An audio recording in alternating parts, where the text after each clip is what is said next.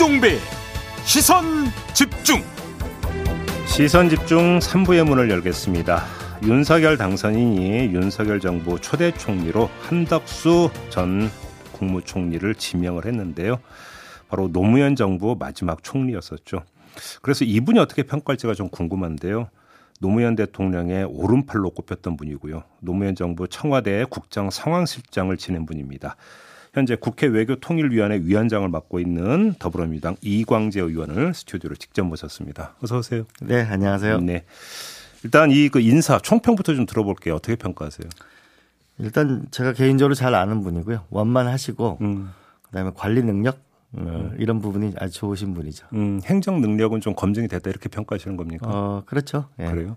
근데 좀 일각에서는 그 좀 연세도 있고 좀 올드하지 않느냐 이런 좀 이야기도 있던데 이건 어떻게 보세요? 저는 이제 15년 전에 만났었으니까요. 근데 이번에 결국은 이제 국익 외교나 재정 건전성, 음. 그다음에 국제 수지 흑자, 음. 생산성 제고 네 개를 말씀하시는 걸로 보아 음. 주로 안정적 기조를 말씀하시는 것 같아요. 음, 음, 음. 사실 이번에 대통령 선거 때 국민들이 원한 거는 이제 국가가 G10이면은 국민의 삶도 G10이 되게 해달라. 그렇죠. 일자리, 음. 주택, 음. 노후연금에 대한 불안. 음. 이런 거에 대한 이제 강력한 소구가 있었는데 이거는 어떻게 할 것인지. 그다음에 또 하나는 앞으로 미중의 세계적인 기술 전쟁이 시작됐는데 이 미래 전쟁에 과연 대비할 수 있을 것인지 아마 음. 이런 부분이 아마 앞으로의 핵심적인 부분이 되지 않을까 싶습니다. 음, 그러니까 그 관리형이지 개척형은 아니다 이런 말씀이신가요? 정리라면? 어, 그건 이제 앞으로 국회 청문회에서 봐야죠. 근데 앞으로 시대적 과제는 결국은 이 예. 국민의 삶을 바꾸는 거, 예. 그다음에 세계적인 기술 경쟁에서 선도 국가가 되는 거, 예. 이런 미래지향적 과제가 많이 생겼는데 예. 이걸 앞으로 잘해 주셔야 되지 않을까. 근데 그 현 정부에서는 경제부총리 홍남기 그 부총리가 그렇게 이제 그 재정 이야기를 많이 했는데 네. 윤석열 정부에서는 한 단계 위인 총리께서 이렇게 강조를 하시면 국민들의 삶은 어떻게 되는 겁니까?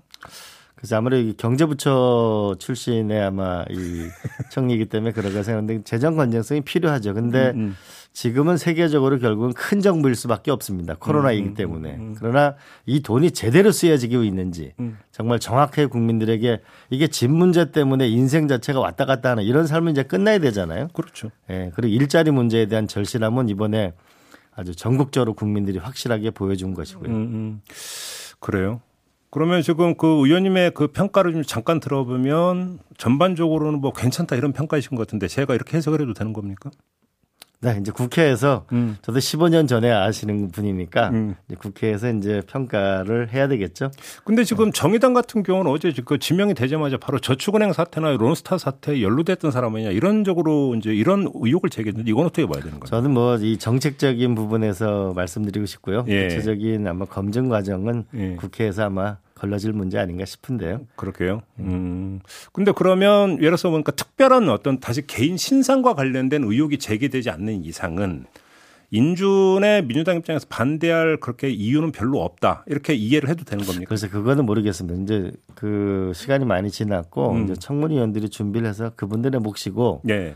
우리가 이제 조국 교수의 이 사건을 겪으면서 음. 국민들의 눈높이가 굉장히 높아졌잖아요. 네. 근데 그건 또 어떻게 작용을 할지 예. 예. 한번 지켜봐야 되겠죠. 그러면 윤석열 당선인 대선 날에 이제 그 내세웠던 가치는 공정과 상식이었잖아요. 네. 공정과 상식이란 게 또 앞으로는 인사청문 국면에서 그 인사 검증의 잣대가 되지 않겠습니까? 그렇죠. 네. 그런 거 공정과 상식이라고 하는 측면에서 본다면 한덕수 총리 지명자를 어떻게 평가할 거냐? 이제 이게 그러면 이제 키가 된다고 봐야 되겠네요. 아, 그렇겠죠. 모든 것은 화살을 쏘면 그 화살은 또 거꾸로 돌아오잖아요. 네. 네.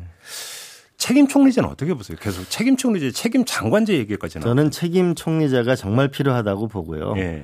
그러기 위해서는 우리가 총리실 산하로 인사혁신처를 도와야 되고 인사혁신위원회가 오. 확실하게 역할을 해야 합니다. 음, 음, 음. 그렇게 해서 대한민국 전체 인재 진영 인재가 아니고 진용 인재를 쓸 수 있도록 총리가 그래서 두 배수를 추천하면 대통령이 지명하는 음. 이런 시스템이 필요합니다. 음. 그리고 청와대에서 인사 검증을 할 수가 없습니다. 사실은 이 시스템으로는. 왜요?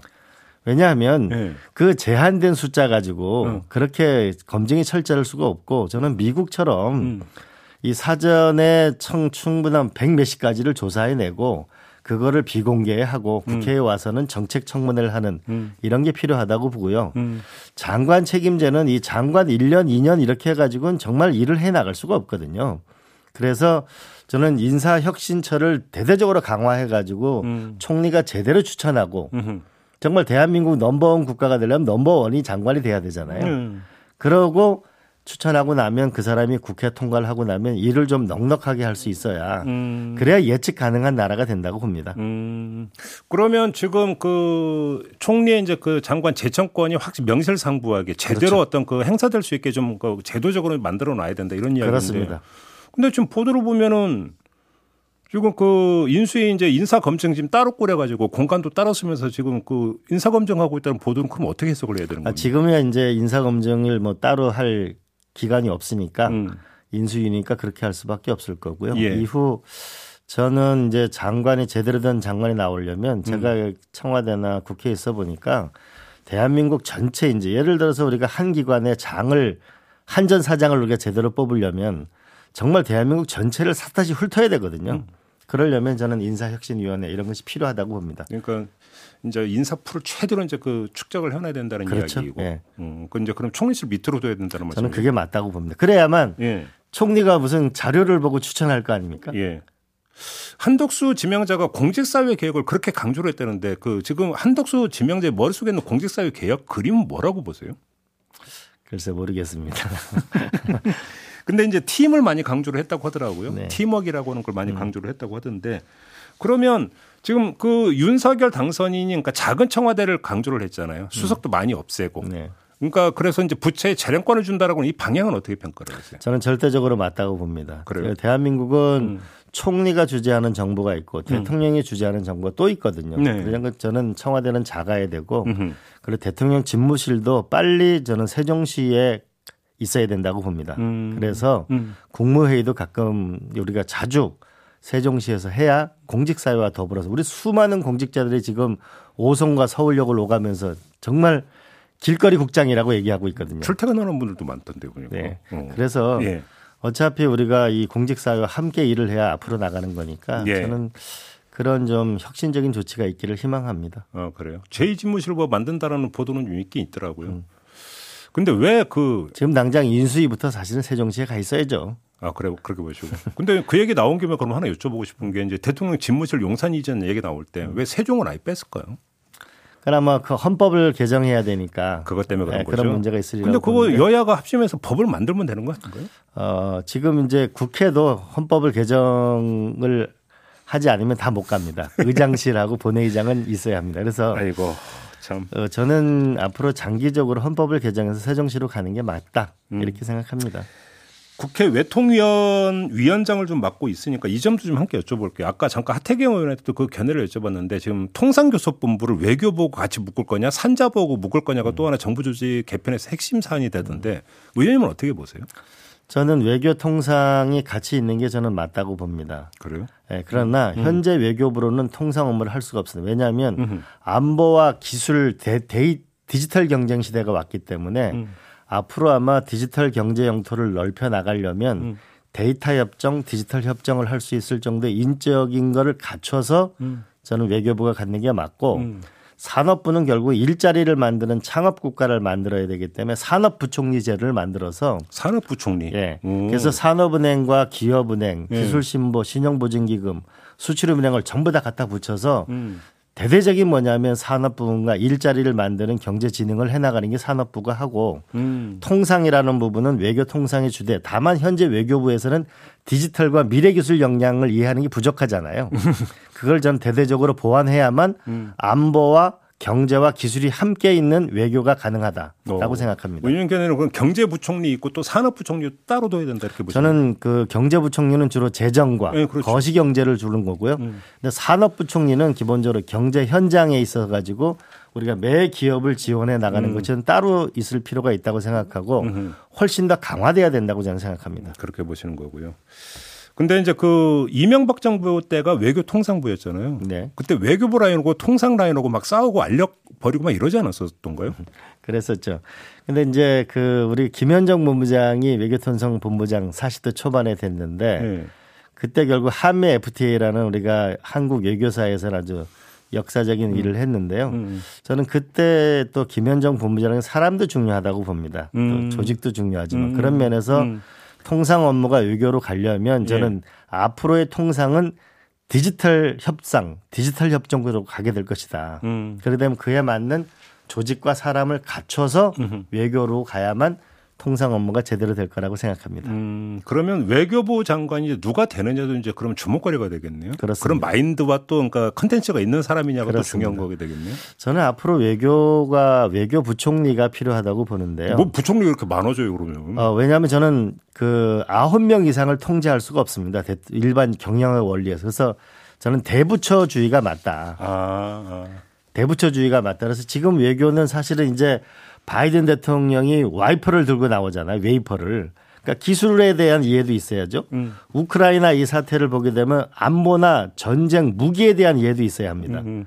그리고 국제 정세에 대한 이거 외교적 역량이 있어야 되기 때문에 이제는 외교라는 것이 전방위 외교가 이제 생겼기 때문에 저는 네. 외교부총리가 필요하다라고 저는 생각합니다. 그러면 요즘 언론 지상에 오르락내리는 외교부 장관 후보자 몇, 그러니까 몇 명 있지 않습니까? 네. 그런 역량을 갖춘 사람들이라고 평가하십니까? 뭐 그건 제가 얘기할 일이 아닌 것 같습니다. 왜 외교부에서 떠난 지가 꽤 되신 분들인 것 같은데. 아, 뭐 저기 외교통일위원회에서 같이 그 있는 위원이니까 제가 얘기할 일은 아니고 장점이 많으신 분들입니다. 아, 아, 아. 또 그렇게 되나요, 연결이? 아, 이야기 나온 김에 저희도 일단 한번 좀 이게 무산됐다고 전해드린 바가 있었는데 지금 그 젤렌스키 우크라이나 대통령 우리 국회 화상연설이 아직 살아있는 카드입니까? 어떻게 된 네, 거예요? 11일 날 오후 5시에 국회에서 그 젤렌스키 대통령의 화상연설이 있을 예정입니다. 아, 날짜도 확정이 됐습니까? 네 11일? 11일 날 아마 하게 될 것으로 거의 확실시 됩니다. 그때 그럼 무산됐다는 보도가 오버였었던 거예요? 네, 그건 오버입니다. 왜냐하면은 네. 우리는 그 러시아에 있는 현대자동차 같은 경우는 상당히 대기업이 있잖아요. 음. 우리 기업을 한편으로 보호해야 되고 음. 또 한편으로는 러시아가 우크라이나에 대한 전쟁은 사실은 잘못된 부분이잖아요. 음, 그럼요. 국제사회에 대해서 우리의 목소리를 분명히 낼 필요가 있고 음. 이런 균형 잡힌 것을 해 나가기 위해서는 음. 어떤 방법이 좋을까? 어. 또 우크라이나와의 또 섭외도 필요했기 때문에 음. 네, 그런 신중한 과정을 거치다 보니까 11일로 대략 잠정적으로 합의를 이뤘습니다. 그러면 지금 형식이 어떻게 되는 거예요? 주체라든지 뭐 이런 것들은 어떻게 되는 거예요? 어, 기본적으로 국회에서 하는 건데요. 예. 그 실무적인 것을 외교통일위원회에서 하게 되고 예. 어, 장소는 국회 도서관에서 아마 하게 될 것 같습니다. 아, 국회 도서관에서? 네네. 어, 의사당이 아니라? 그게 그 전체 영상회의 시스템이나 예. 이거 자체가 국회 도서관이 더 바람직하다. 음. 네, 기술적으로도. 그러면 조금 전에 의원님 말씀을 따르면 그 우크라이나 관계도 중요하지만 또 러시아도 의식하지 않을 수 없다는 현실적인 측면을 강조를 하셨잖아요. 네. 그러면 젤렌스키 대통령이 화상 연설을 하면 러시아는 반발을 안 합니까? 어떻게 봐야 되는 겁니까? 어, 러시아는 기본적으로 어, 불편한 마음은 있겠죠. 그러나 음. 전 세계적으로 지금 이 국회 연설은 진행 중에 있고 예. 또 한편으로 우리가 세계의 보편성에 대해서 당당하게 이야기하는 거하고 예. 또 외교적인 노력을 해서 한국 기업을 지키는 거는 또 다른 외교의 영역이겠죠. 그러니까요. 뭐 G10 이야기 나오고 하는데 이제 거기에 맞는 국격 음. 이런 것들을 생각을 한다면 또 우리도 사실은 좀 일정하게 뭐 관심을 기울여도 동참을 할 건 좀 해야 되는 거 아니겠습니까? 그렇습니다. 그런 점에서. 네네. 우리가 결국 비스마르크가 다선 외교라고 했잖아요. 네. 다선 외교라는 전략이 결국은 필요한 거 아닌가 싶습니다. 근데 젤렌스키 대통령이 화상 연설하면서 구체적으로 한국에 어떤 그 지원을 요청하면 그때는 어떻게 되는 겁니까? 어, 저는 인도적 지원은 확실히 해야 된다고 저는 생각을 하고요. 예. 그런 인도적 지원을 하는 것이 저는 인류의 보편적인 기회에 맞다고 보고 예. 또 하나는 이제 우크라이나 난민이 400만 명, 1000만 명이 피난이 왔는데 음. 이 중에 이제 폴란드에만 고려인이 지금 1000명 정도가 지금 난민촌에 있습니다. 아, 제가 8일 날 폴란드로 음. 떠날 예정인데 어. 이 고려인이 총 50만 명 정도가 있는데요. 이 중에 우크라이나에만 만 명. 우크라이나에만. 예, 예. 음. 그 심, 우크라이나에 계신 분들 중에 현재 피난민이 폴란드에만 지금 1000명이 와 계셔요. 아. 근데 이 중에 그 전쟁 중이니까 여권이 없는 분이라든지 가족이 없는 분이라든지 사실 고려인은 우리의 아픈 역사잖아요. 음. 그래서 그분들의 난민촌에 직접 현장에 가서 음. 그분들이 빨리 한국에 오실 걸 원하시는 분들은 그런 것을 도우려고 떠나려고 합니다. 그럼 우리도 이제 난민 수용을 이제 염두에 두고 준비를 해야 된다는 말씀이신 어, 저는 거죠? 그렇게 생각합니다. 왜냐하면 우리가 고려인의 역사라는 것이 그럼요. 결국 독립운동하렀다가 떠났다가 정말 가슴 아픈 역사의 그 후예들은 당당하게 네. 우리가 보호하고 우리가 함께 해야 된다고 음. 생각합니다. 음, 혹시 정부하고도 그럼 관련 이야기 좀 나눠 보셨어요? 아, 물론입니다. 정부에서도 그러니까 네, 정부도 필요하다고 보고 있고요. 예.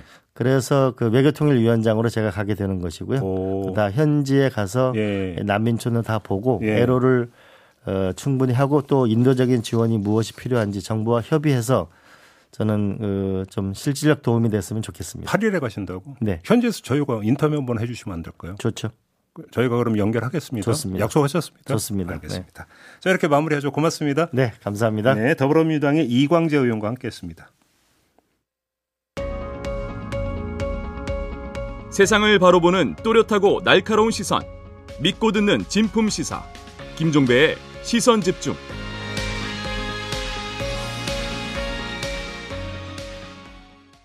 네, 이번에는 코로나 방역 상황 점검을 해보겠습니다. 오늘부터 사적 모임 10명까지, 그 다음에 영업시간은 12시까지 완화가 됐는데요. 더 나아가서 두 주 뒤에는 실내에서 마스크 착용하는 거 말고 모두 풀 수도 있다. 이런 이야기가 지금 나오고 있는데요.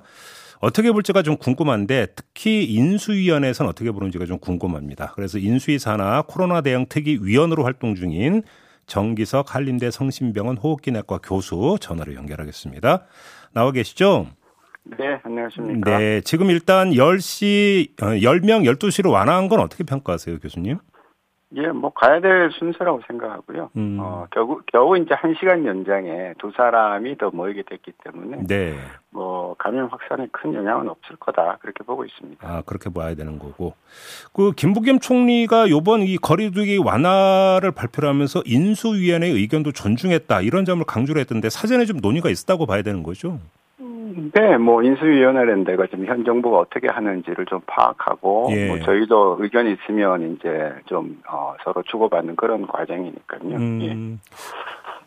그러니까 가장 큰 관심사는 두 주 뒤에 거리두기를 그러니까 사실 뭐 그 실내 마스크 착용 말고는 모두 풀 수 있다라고 하는 이 대목인데 이건 어떻게 평가를 하세요? 어 가능하다고 봅니다. 다만 뭐 아시다시피 지금 아직까지 감염이 줄기는 하고 있지만 네. 눈에 띄게 줄지는 않았습니다. 저희가 뭐 천명대에 뭐 거리두기를 하고 음. 다섯 명 이상 절대 못 모이고 했던 데가 그렇게 오래지 않은데요. 네. 지금 뭐 20만 명인데도 좀 많이 줄었다 이제 이렇게 하고 있는 건데 뭐 그건 좋습니다. 그러나 음. 어 2주 뒤에 모든 걸 다 풀겠다라는 것은 조금 성급하고요. 오. 상황을 좀 봐가면서 하되 제 생각에는 이 개인적인 생각입니다만, 예, 예. 예, 영업 시간은 해제하고 어. 모임 인원도 해제에도 큰 영향은 없을 거다. 그 예. 정도까지만 해도 이제 많이 일상으로 돌아가는 게 되지 않겠습니까? 그러면 남겨야 될 부분은 뭔데요, 그러면? 실내 마스크는 저는 마지막까지 남겨야 된다고 봅니다. 예. 예, 특히 그 부분은 지금 사실 모든 걸 다 푼 뭐 미국이나 일부 유럽 국가에서도 예.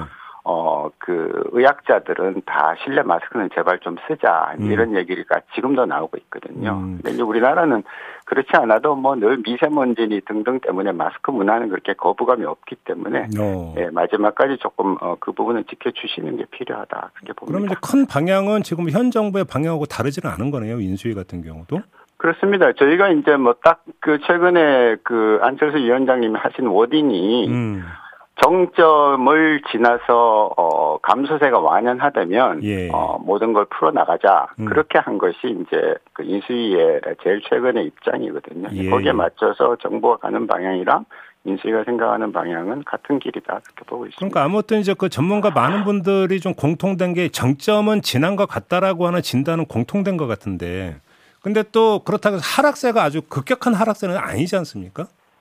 급격히 하락할 수가 없습니다. 이게 원래 이때까지 우리나라에서 해왔던 걸 보면 예. 거리두기를 강하게 했을 때도 음. 올라갈 때만큼 내려가는데 시간이 걸렸거든요. 예. 그래서 예를 들면 지금 10만 명에서 시작해서 지금 이까지 오는데 어, 거의 뭐 한 달 넘게 걸리지 않았습니까? 네네네. 그러면 다음에 우리가 10만 명을 볼 때까지는 앞으로 한 달 정도 걸릴 거다. 이렇게 생각을 해야 되고요. 오.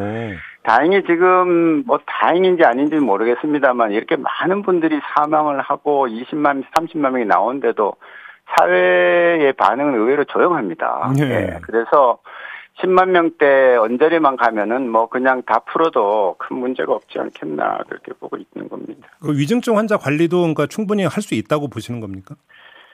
아, 그 부분은 사실은요, 의료의 질에 관한 문제이기 때문에 일반 국민들은 잘 모르시는데요. 예. 이미 지금도 의료의 질은 많이 떨어져 있습니다. 네, 의료진들의 감염이요, 예. 의외로 굉장히 많습니다. 예. 네, 대형 병원 같은 데는 아마 한 보고 안 된 케이스까지 합치면 의사 간호사는 거냐 다한 거의 한 40에서 50% 정도가 네? 지난 2월 3월에 코로나를 알았습니다. 네? 그 정도로요? 네. 어 많습니다. 예. 저희 제 지금 저희 근무하는 병원에서도 뭐 매일 보고가 뭐 레전트 몇 년차 감염, 누구 감염, 의사 감염 그래서 외래도 또 다 나눠보고 예. 환자도 나눠보고 있죠. 예. 결국은 똑같은 환자 숫자에 의료진이 빠지게 된다는 것은 의료의 질은 떨어지게 마련이죠. 어. 더군다나 중환자실을 생각하시면 음. 의료진은 상당히 떨어져 있고 그것 때문에 지금 초과 사망이 나타나고 있는 것이고요. 어. 어, 지금 우리가 지금 보고 있는 3, 400명 때문에라도 장례식장이나 뭐 심지어는 관이 부족하다는 얘기가 나오지만 예. 그 환자 말고도 추가로 적어도 그만큼의 사망자가 추가 사망자가 생기기 때문에 이렇게 삽일장이 안 되는 거거든요. 음, 그래서 음, 음. 이 부분은 조금 더 어, 조금 더 이렇게 좀 정밀하게 살펴서 음. 어, 중환자가 발생 안 하도록 조금 더 적극적으로 예. 이, 이 이번에 오미크론이 끝날 때까지 예. 정부가 좀 책임지어 갈 필요가 있다 그렇게 보고 있습니다. 알겠습니다. 참 의료인들의 참 그 노력이라고 하는 게 뭐뭐 뭐 침해하도록 이야기를 해도 참 뭐 부족한 판이긴 한데요. 근데 또 지금 나오는 이야기가 또 새로운 변이 X2 이게 발견됐다고 하는데 이건 어떻게 봐야 되는 겁니까? 네, 아이 참 저희는 사실 오미크론 다음에 다음 변이가 나올 줄 알았더니 중간 과정이 이렇게 나올 줄은 몰랐는데요. 예. 이게 예. 사실은 오미크론 플러스 스텔스 오미크론이 나온 거거든요. 예, 그렇다면서. 이게 예. 저희가 사실은 다른 질병에서도 많이 우려, 특히 독감에서 우려하는 유전자 재조합입니다. 이게 왜 생기냐 하면은요. 이게 이제 1월 19일 날 영국에서 처음 발견돼서 지금 뭐 8개 나라, 특히 대만 같은 데서 발견됐는데 우리나라에도 아마 조만간에 발견이 될 겁니다. 음. 이게 왜 생기냐면 오미크론이 막 유행할 때 뒤따라서 스텔스가 들어오지 않았습니까? 예, 예, 예. 예, 그렇기 때문에 어떤 사람들은 오미크론과 스텔스를 같이 받은 겁니다. 감염을. 오. 어. 그러면서 그 몸 안에서 오미크론도 번식하고 스텔스도 번식하면서 음. 얘네들 둘이가 결합이 된 거예요. 음흠. 유전자 재조합이라고 부릅니다. 예, 의학, 예, 의학적으로는. 예. 그러면 BA1이라고 부르는 오리지널 오미크론하고 BA2라고 부르는 스텔스 오미크론이 합쳐져서 음. BA1 플러스 BA2가 된 거죠. 음. 근데 그렇게까지 되는 거는 그것도 좀 약간 무서운 일인데 이게 지금 키워보니까 배양을 해보니까 한 9.8%더 빨리 자란다는 거죠. 예. 그러면 우리 몸에 들어왔을 때도 더 빨리 자랄 것이고 음. 바이러스 양이 많으면 그만큼 힘들어질 거다라는 거고요. 예. 이게 이제 XE뿐만 아니라 이 XE 앞에 D하고 F가 있는데요, 영어에서. 예. XD도 있고 XF도 있고 이거는 또 델타랑 오미크론이 합쳐진 거예요. 음. 그래서 이런 식으로 가는데 이거는 뭐 필연입니다. 이거는 어, RNA 바이러스라는 것은 계속 변이를 하니까요. 다만 우리한테 크게 해가 되지 않기를 바랄 뿐이죠. 그러면 이거는 지금 제 오미크론 하위 변이잖아요. 근데 네. 이거 말고 오미크론과 다른 변이가 또 발생할 가능성은 어떻게 봐야 되나요? 그건 당연히 옵니다. 예. 어, 네. 지금 작년에 두 번 왔고요. 네. 델타 오미크론, 델타 오미크론 왔고, 이번에 이제 약간 변형이 XE가 왔지만, 예, 예. 금년 내로 하나나 두 개 정도는 새로운 이름이 붙는, 어. 예, 올 겁니다. 뒤에 뭐 파이도 있고 오메가도 있지 않습니까? 예. 예. 그래서 올 건데, 어, 우리한테 얼마나 위협적이냐는 거죠. 음. 다행히 이제 우리는 그동안에 백신도 계속 개발했고, 그 다음에 치료제도 계속 개발을 했기 때문에, 예. 백신과 치료제가 있는 상태에서 의료 시스템만 아주 잘 대응할 수 있게 만들어 놓는다면, 음. 웬만한 변이가 와도 어, 우리는 이겨나갈 수 있을 거다. 그렇게 그럼에도 생각합니다. 불구하고 지금 이 방향으로 가는 건 맞고 또 어쩔 수 없다. 이렇게 평가하시는 겁니까? 정리라면? 그렇습니다. 이게 터지기 전에 불이 심하게 나기 전에 껐어야 되는 거고요. 예. 지금은 거의 뭐 전소 상태이기 때문에 예. 지금 와서 무슨 거리두기를 제한하고 뭐 음. 인원을 못 모이게 하는 것은 의미가 음. 없다는 것이죠. 그래요. 알겠습니다. 자, 오늘 말씀 여기까지 들을게요. 고맙습니다. 네, 감사합니다. 네, 지금까지 정기석 대통령직 인수위 사나 코로나 대응특위 위원이었습니다. 네, 시선 집중 본방 마무리하고 유튜브 연장 방송으로 이어가겠습니다. 고맙습니다.